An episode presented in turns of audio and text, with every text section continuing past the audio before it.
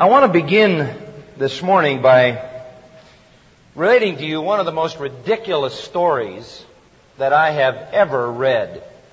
And I think you'll agree. The amazing thing about this story is that it's very ancient and that a lot of people, in fact, a whole civilization of people actually believed it.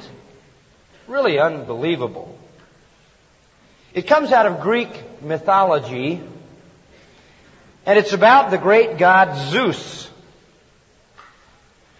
The Greeks said that Zeus gave birth to a son in a very unusual way. It would have to be unusual since Zeus was a male god. The story went like this. There was a goddess by the name of Semele. And she had in her womb a little god Zeus confronted Semele, and Zeus is supposed to be the greatest of all gods. And Zeus had this sort of glowing, incandescent, burning glory.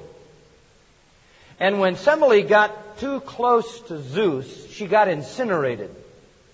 She got burned up.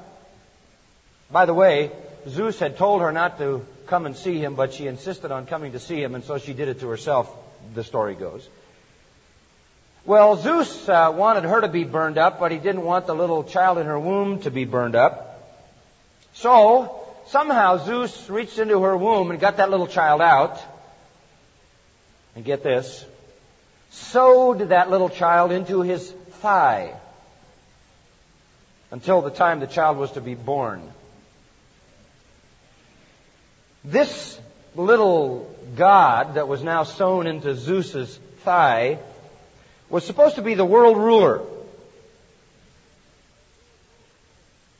But something really tragic happened. When uh, Zeus's thigh gave birth to this little god, this little god was immediately kidnapped by the Titans. And when they got this little god, they were sort of anti-Zeus. And so they ripped the baby limb from limb, cooked it, and ate it.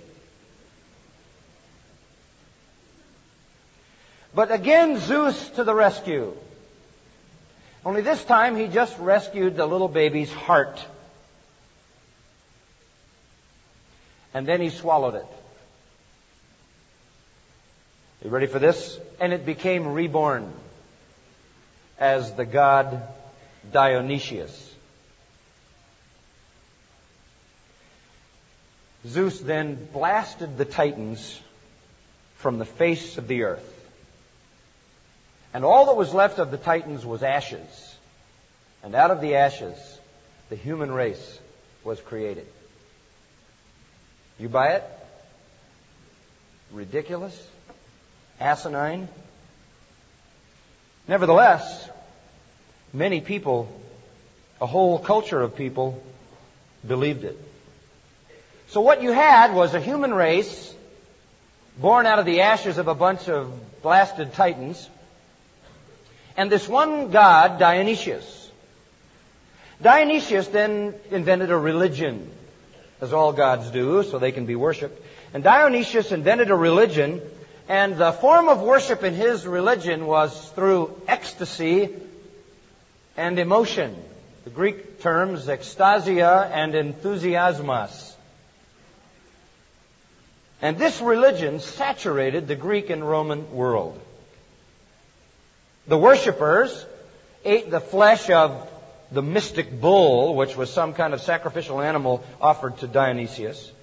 They committed unbelievable atrocities with human private parts. They worshipped sexual parts. They created orgies and sexual perversion and all kinds of scandalous associations and relationships. And the common way to address Dionysius was, Come thou Savior. The cult of Dionysius became recognized mostly for its drunkenness, sexual perversion, wild music, and frantic, frenetic, ecstatic dancing. Euripides wrote about it and said it was the most horrifying ritual known to man. Dionysius eventually became known as the god of orgies. And his Roman name was Bacchus. Have you ever heard that? From which we get bacchanalian feasts. Bacchus was the god of wine and the god of sex. And along with Bacchus came these nymphs and satyrs and ecstatic orgies of demonic possession. This became the dominant religion in the Roman Empire, and it extended all the way to the perimeters of the empire. I'll never forget standing one day in the city of Baalbek. Baalbek is about as far east into the Middle East as the Roman Empire ever went. It is far east from Damascus, way into the Middle East. I stood in Bacchus temple in the city of Baalbek, named after Baal. And the temple still stands from these days. And you see these pillars that rise up and hold the great, col- the columns, I should say, that hold these great massive structures on which the roof was laid.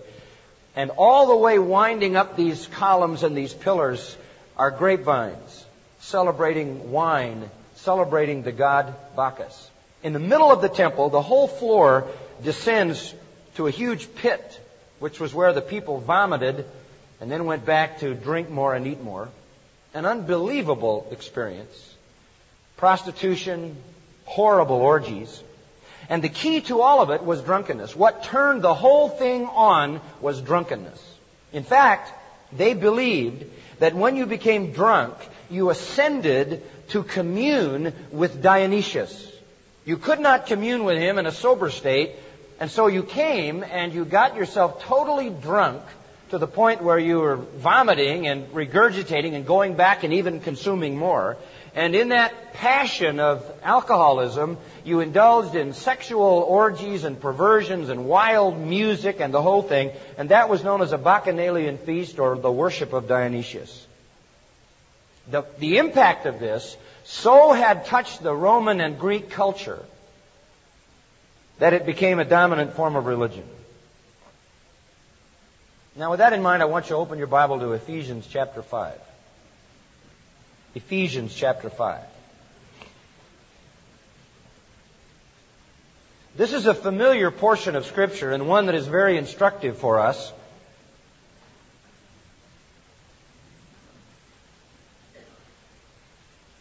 In Ephesians chapter 5, I want you to look with me at verse 18. Here Paul writes to Christians not only in Ephesus, but we believe the Ephesian letter was a circular letter that went to Christians all over the, the world that had been so influenced by Rome and Greece. But in verse 18 it says, And do not get drunk with wine, for that is dissipation. But rather be filled with the Spirit now, from what I just told you, does that verse take on a little new meaning for you? What is he saying here? He is saying if you want to commune with the true God, if you really want to ascend into intimacy with deity, don't get drunk like they do in the feasts that you're used to. Be filled with the Holy Spirit. You see it? He's writing against the background of his own contemporary religious culture. They had come to the conviction in that culture that they would ascend to the level of communion with the gods if they became drunk. I remember when Timothy Leary espoused that back in the 60s when he was saying that when you get high on drugs, you ascend to communion with God. That has been advocated for centuries in Hinduism, in Eastern religions, among the Swamis and the Maharishis and those people who, by means of drugs, wanted to induce a religious ecstasy. That has been espoused in South America with the use of peyote, which was a drug, a hallucinatory drug, which Indians took and believed they were ascending into a supernatural experience. You want to really have a supernatural experience, Paul says? You want to really ascend to a level of communing with God? Don't get drunk. That's just dissipation. That's the opposite direction. That takes you down. You want to go up, be what? Filled with the Spirit. Be filled with the Spirit. I want to talk to you a little bit about being filled with the Spirit this morning and on Wednesday, and we'll just cut it off wherever we need to today and pick it up on Wednesday. But I want to give you basically three things to look at as we examine this passage. All right? Just three simple things. First of all, the command. That's where we're going to start. The command. Then we're going to talk about two others, but let's just leave it at that for this moment. Look back at verse 18. This is a command. Do not get drunk with wine, for that is dissipation, but be filled with the Spirit. Back up to verse 17 for a moment, would you? Verse 17 says, So then do not be foolish or stupid, but understanding what the will of the Lord is. Now, if you don't understand the will of the Lord, what are you? Say it. Stupid. Okay, you have that choice. You can be stupid or you can know God's will. You say, well, what do you mean by that? Well, he's going to tell you what God's will is. Don't get drunk with wine. That is dissipation, but be filled with the Spirit. That is dissipation, asotia. That means it is the wrong way. It is going down. It is destructive. The will of God then is that you be filled with the Holy Spirit. That is a command. That's a command. And I want to talk about that just in a practical sense, and then I want to talk about the results of that because the results are very, very important. The contrast between getting drunk and being filled with the Spirit leads to the command. Now, just to give you a little bit of a, reminder, do you remember what it says in Galatians chapter 5 that the flesh lusts against what? The Spirit. So being filled with the Holy Spirit, while it is a command, is not easily obeyed. And so we need to understand whereof we speak. We must be filled with the Spirit. What does it mean? Let's talk about the meaning of being filled, all right? And there's need for clarification at this point. Every Christian, and you've gotten this from basic theology class, every Christian possesses the Holy Spirit. Okay? The Holy Spirit lives within you. If any man have not the Spirit of Christ, he's none of his. Romans 8, 9. If you didn't possess the Holy Spirit, you wouldn't be a Christian. Conversely, if you possess the Holy Spirit, you're a Christian. That's the evidence of it. The Holy Spirit is called, by the way, in Ephesians 1, the Arrabon. That's a marvelous Greek word. It means down payment. It means first installment. It means engagement ring. When you got saved, God gave you the down payment on your eternal destiny. God gave you the first installment on heavenly glory, and God gave you the engagement ring indicating that someday you would enter into the fullness of the marriage of the Lamb. That first installment down payment and marriage ring or engagement ring is the Holy Spirit. When you became a Christian, you received the earnest of the Spirit, the down payment, first installment, engagement ring. You became a possessor of the Holy Spirit. Paul says to the Corinthians, What? Do you not know that your body is the temple of the Holy Spirit, which you have of God? You're not your own, you're bought with a price. 1 Corinthians 6. Your body is the temple of the Holy Spirit. And that's why in chapter 6 he says, whatever you do with your body, you're dragging the Holy Spirit into it. And he says, if you were to go, for example, and engage yourself with a prostitute, you would join the Spirit of Christ to that prostitute. You can no longer live independently. The Spirit lives within you. 1 Corinthians 12 says we've all been made to drink of one Spirit. So every believer has living in him or her the Holy Spirit. Galatians 2:20 says I am crucified with Christ nevertheless I live. Yet not I but Christ lives where? In me. In his spirit. It's not the physical Christ not the body of Christ but the spirit of Christ that lives within me and so I possess the Holy Spirit. In John chapter 7, I just point out a couple of verses, chapter 7, verses 37 and 39. Now on the last day, the great day of the feast, Jesus stood and cried out, saying, If any man is thirsty, let him come to me and drink, and he who believes in me, as the scripture said, from the, his innermost being shall flow rivers of living water. But this he spoke of the Spirit, whom those who believed in him were to receive. Very explicit statement. If you believe in Him, you receive the Spirit, and from the Spirit within you flows rivers of living water. In other words, great blessing comes from the Spirit who resides in the believer. And so we all have the Holy Spirit dwelling in us. There is never a command in the Bible to be indwelt by the Spirit. Never a command. You already are. Never a command to be baptized in the Spirit. You already are.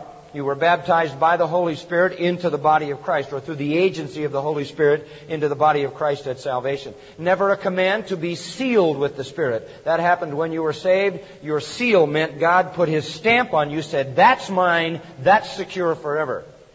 No command to be indwelt, no command to be baptized, no command to be sealed. Those are facts done at salvation. There are seven, seven references in the New Testament to the baptism of the Holy Spirit. None of them is in the imperative. None of them is a command. Anybody who comes along and says you need to be baptized with the Holy Spirit doesn't understand the New Testament. But there is one command that we want to draw your attention to, and that is this one be filled with the Holy Spirit. And what does it mean? Well, in contrast to being controlled by alcohol, be controlled by the Spirit. Just means that. Simple enough. Instead of being controlled by your passion, be controlled by the Spirit of God. Now, the actual Greek rendering of that statement would be, be being kept continuously filled with the Spirit. Be being kept continuously filled with the Spirit. It's a present passive. It's to be continuous. Moment by moment by moment by moment by moment. It isn't something that zaps you and it's good for a week. It isn't something that zaps you and it's good for a year. It isn't something that zaps you and it's good for a lifetime. It's moment by moment by moment by moment by moment. It's a daily reality. Now, when we think about being filled with something, we think about maybe a glass, you fill it up, or a box, you fill it up, or a can, you fill it up. But that's not what he's saying here. He's not thinking about filling up something as much as filling through something. I want you to follow this because it's very, very basic to our Christian life. The term is used, for example, pleroo, the term filling, is used of wind in the sails. It moves a ship along. It is being carried along. It isn't just something static, you dump it in. It is something that moves, filled in that sense. The idea, first of all, is permeation. It's like Salt. When you have salt on something, it flavors it. When you're filled with the Spirit, it'll flavor your whole life. It permeates you. But more than that, it moves you. It moves you along. Let me give you some illustrations. The same word, pleroo, is used a number of times in the New Testament. And here's the way it's used. For example, in John 16, 6, it says, filled with sorrow. What does that mean? Literally controlled by sorrow. You see, most of us in our life try to balance off things. We, we have a little sorrow over here, and, and, you know, we don't want to think about it too much. We have a little happiness over here, so we sort of balance it off. But if you can't balance it anymore, if something so sad happens, you go down on the sorrow side and you are filled with sorrow. We understand that. I mean, if you sat in a corner and just tried to think up things to be sad about, you could probably become sad. I mean, you could think yourself into sadness. But you don't do that. You, you try to keep your balance, and so when things aren't looking too good, you try to find some way to balance that off. But when you are literally overpowered by some sorrow, you no longer control it. You are filled with sorrow. In Luke 5:26, it says, "Filled with fear." Uh, there are things to be afraid of. If you wanted to, you could sit in a corner until you were scared out of your wits, just by thinking of all the things that could happen to you, all the potential things you ought to be afraid of. But you don't do that. As soon as you get a little fear in your heart, you try to think about what's positive and pull yourself back so you're not controlled by fear. In Luke chapter 6 and verse 11, it talks about being filled with madness, going completely wacky. Most of us try to avoid that as much as we possibly can also. But if we gave vent to everything we feel and everything we'd like to say every time we'd like to say it, everything we'd like to do every time we'd like to do it, people might think we'd lost our mind. Acts 6.5 talks about people who were filled with faith, Acts 5 3 talks about Ananias who was filled with Satan. It always means controlled to the point where their conduct is dictated by that power. And so what Paul is saying when you're being filled with the Spirit is that you are being totally controlled. It's not a balancing thing anymore. It's not a little bit of him and a little bit of you and a little bit of him and a little bit of you. It's controlled by the Holy Spirit and you become non-existent in that factor. It's total control so that a certain kind of response is generated. To be filled with the Spirit, then, young people, simply means my life is under the controlling influence of the Spirit of God who is moving me along a certain path of obedience. That's it. And you can possess the Holy Spirit and not be controlled by Him, right? And that takes you into Galatians chapter 5 where it talks about not functioning in the flesh, but functioning in the Spirit. It says walk in the Spirit, which is just another way of saying be controlled by the Spirit. And you'll not fulfill the lusts of the flesh. So you have this battle in your life, the flesh against the Spirit. And they war against each other. And the believer who is controlled by the Holy Spirit is being moved along a certain path of obedience in the direction that God desires. And when that happens, two things result the fruit of the Spirit, love, joy, peace, gentleness, goodness, faith, meekness, self control, and the deeds of the Spirit, which are the deeds of righteousness. So Paul says, look, you want to reach God? You want to ascend to another level? You want to get beyond the mundane and beyond the earthly and beyond the worldly? Don't get drunk. That's not going to tune you into God. That's not going to take you up. It's going to take you down. That's asotia. That's dissipation. What's going to take you up is to be under the controlling influence of the Spirit of God who moves you along the path that God would have you to go and produces in you the fruit of the Spirit, which is attitudinal, and then the conduct of the Spirit, which is action. Now, let me ask a second and important question. That's what does it mean to be filled with the Spirit? The second question is how does it happen? How does it happen? Well, I don't think anything in the Scripture says you need to pray for it. I don't think anything in the Scripture says you need to tarry for it. I don't think anything says you need to seek it. I don't see anything that says you need to ask for it. It is a command, not a prayer request. Did you get that? It is a command, not a prayer request which means that it is readily and instantaneously and momentarily available to any believer. To any believer. So, but, but how does it happen? Well, let me give you a parallel. You, you will notice here in verse 18 it says, be filled with the Spirit. Don't be drunk with wine, but be filled with the Spirit. And then it says in verses 19 and 20, the result is speaking to yourselves in psalms and hymns and spiritual songs, singing and making melody with your heart to the Lord, always giving thanks for all things in the name of our Lord Jesus Christ to God, even the Father, and be subject to one another in the fear of Christ. Now, with that in mind, look at Colossians chapter 3. Colossians chapter 3. And you'll see a very interesting parallel here. Colossians 3:16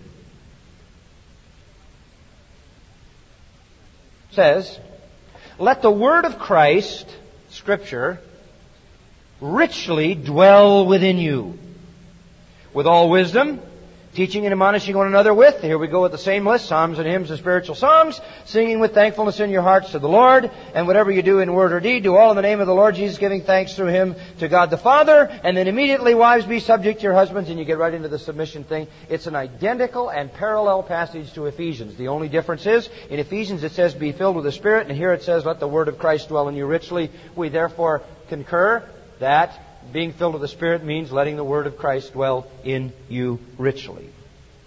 That's it. To be controlled by the Spirit is to be controlled by the Word. And you don't need to get very mystical. You say, well, I want to be controlled by the Spirit, but that sounds so mystical. Well, that takes the mysticism out of it. To be controlled by the Spirit is to be controlled by the Word, which is the result of the Word richly dwelling in you. And I I couldn't say it any more simply than Paul has said it in those two passages. If you want to have a life controlled by the Holy Spirit, then you must allow the Word of God to dwell richly in your life. There aren't any real mystical approaches to this.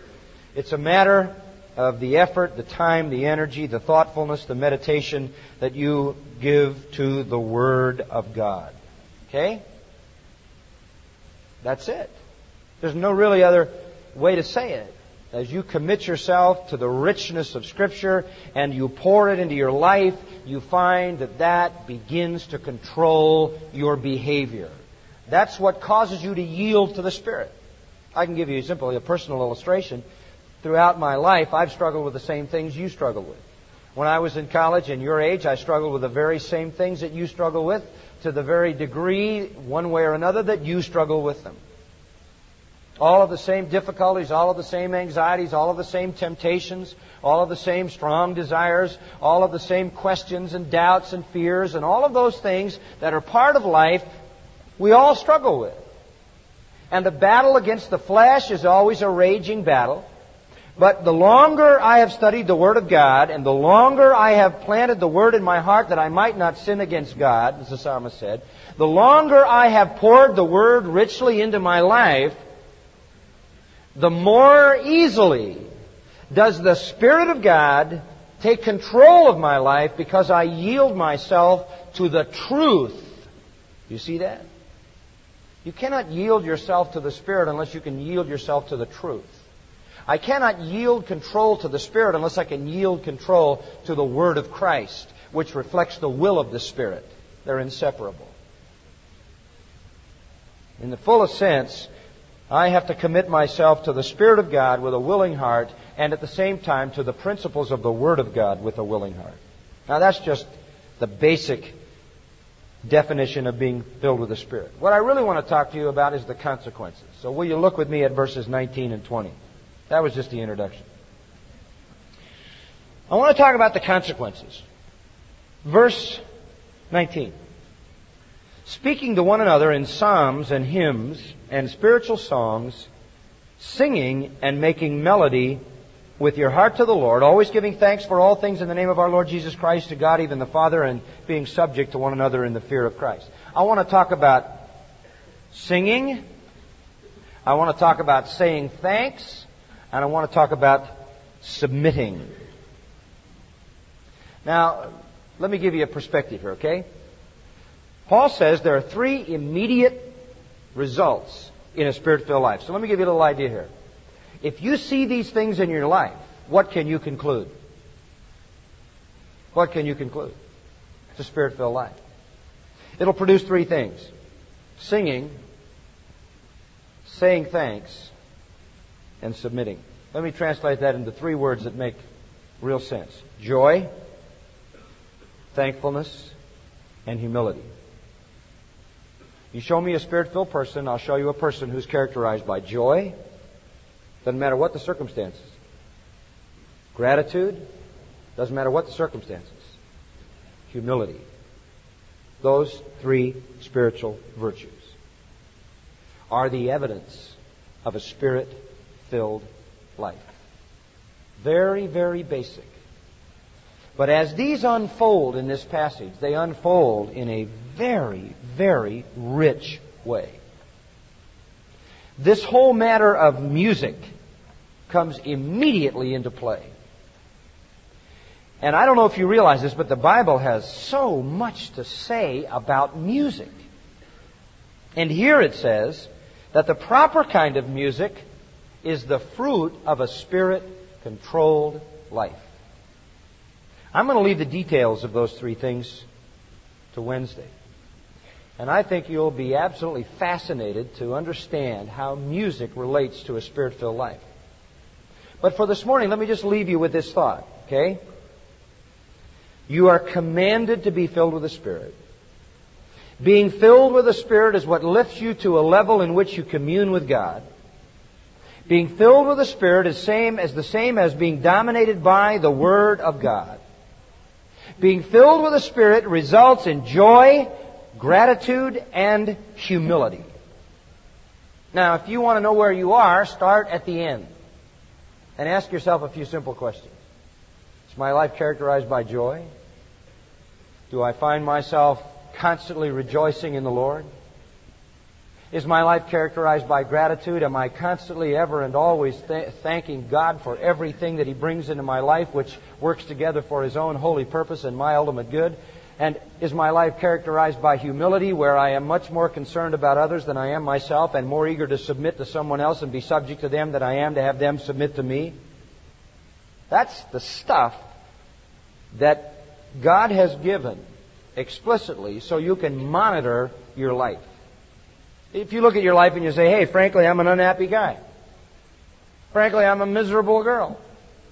I got a lot of despair in my life. I'm very depressed. I'm not happy. The problem is, I'll give you one gilt edge guarantee. You are not filled with what? The Spirit.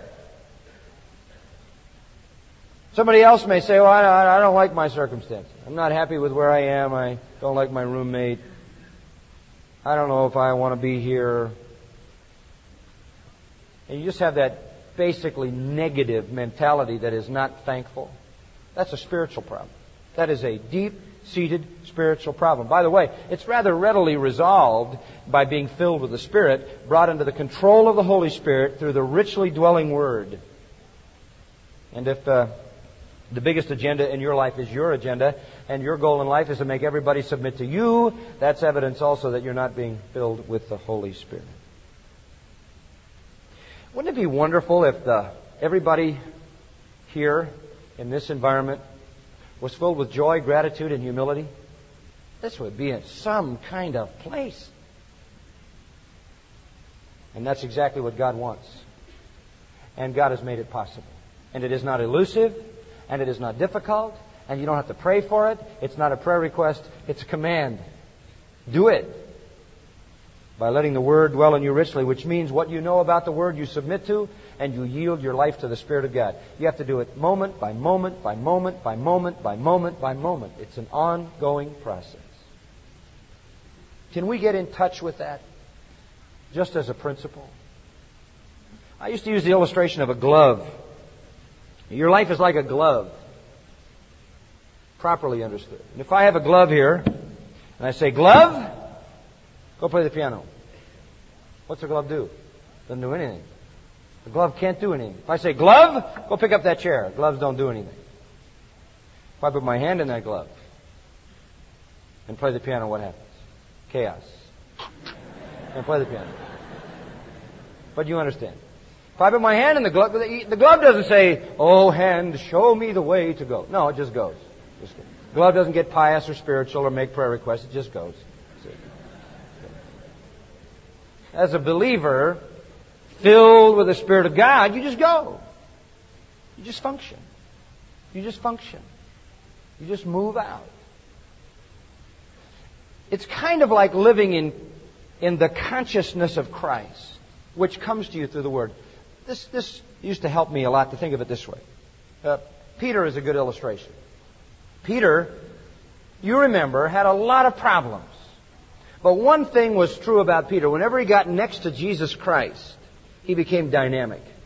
Absolutely dynamic. I mean, he was floundering around all the time and sticking his foot in his mouth and saying the wrong thing and asking the wrong question and seeking the wrong position and, and very often completely at odds with the purposes of Jesus Christ. But on occasion, when he got in the presence of Christ, he was pretty remarkable. For example, one time when he was there with Jesus Christ, you remember uh, Jesus said, Whom do men say that I am? In Matthew chapter 16, Whom do men say that I am? And they said, Some say you're Elijah, and some say you're Jeremiah, and some say you're one of the prophets. And he said, But who do you say that I am? And Peter says, Thou art the Christ, the Son of the living God. Where'd that come from? And Jesus said, Flesh and blood didn't reveal that to you, my Father in heaven did. God just took over his mouth. He wasn't even conscious of what he was doing. God took over his mouth. When he got near Jesus, he said amazing things. Another time we see him, and he's uh, out on a boat trying to cross the Sea of Galilee in a storm, and all of a sudden they look off in the distance, and Jesus is walking on the water. Remember that? Here comes Jesus walking across the water, just tiptoeing across the whitecaps. And, uh, you know, Peter says, It is the Lord! And what does he do? I mean, he's so impulsive. He jumps out of the boat. And he starts walking toward Christ, and then, of course, a few steps out there, he realizes what he's done. sort of sinks in. He looks down and says, Whoa, I'm in a bad place, you know. I mean, he knew about water. He'd fished all his life. He'd never walked on it before. And he realized all of a sudden, I'm in a place I can't handle. And you know what happens? He starts to sink and looks up and the Lord looks down and they walk back to the boat together. And you can imagine when they came back to the boat, he was leaning on the Lord saying, Hi guys. You know, just real cool, like he did it every day. When he got near Christ, he said miraculous things. When he got near Christ, he did miraculous things. When he got near Christ, he had amazing courage. Remember how he denied Jesus Christ? The Bible says he followed afar off. And when he got afar off from Christ, he was a denier. But when he got next to Christ, remember in the garden when they came to, to take Jesus Christ, he's standing next to Jesus. And here comes the whole bunch from Fort Antonius and all the chief priests and all of everybody else and Peter standing by Christ feels invincible. Why? Because when he was near Christ, he said the miraculous. When he was near Christ, he did the miraculous, walking on water, and now he feels invincible. And so he's standing next to Christ, and he says, All right, Lord, I'll get the guys on the left, you get the guys on the right. And he grabs a sword and starts wailing away, and the Bible says he cut off Malchus' ear. Well, you know he wasn't going for his ear, he was going for his head. Malchus just had some reactions. He ducked and lost an ear. But Peter would have sliced his way through the whole crowd, invincible, feeling invincible because Jesus was there. It isn't long after that, though, he opens his mouth and doesn't say good things. He says bad things. He curses God, curses, and says, I don't know Christ. He doesn't do anything that's very miraculous. He denies Jesus Christ. He's a coward, and all that is so terrible. You say, what happened to Peter? Well, he got separated from Christ. Literally, when he was in the presence of Jesus, things happened. When he was out of the presence of Christ, he crumbled. Then you go into the book of Acts, and what happens? Now, this is very important. All of a sudden, you see Peter in the temple. What's he doing?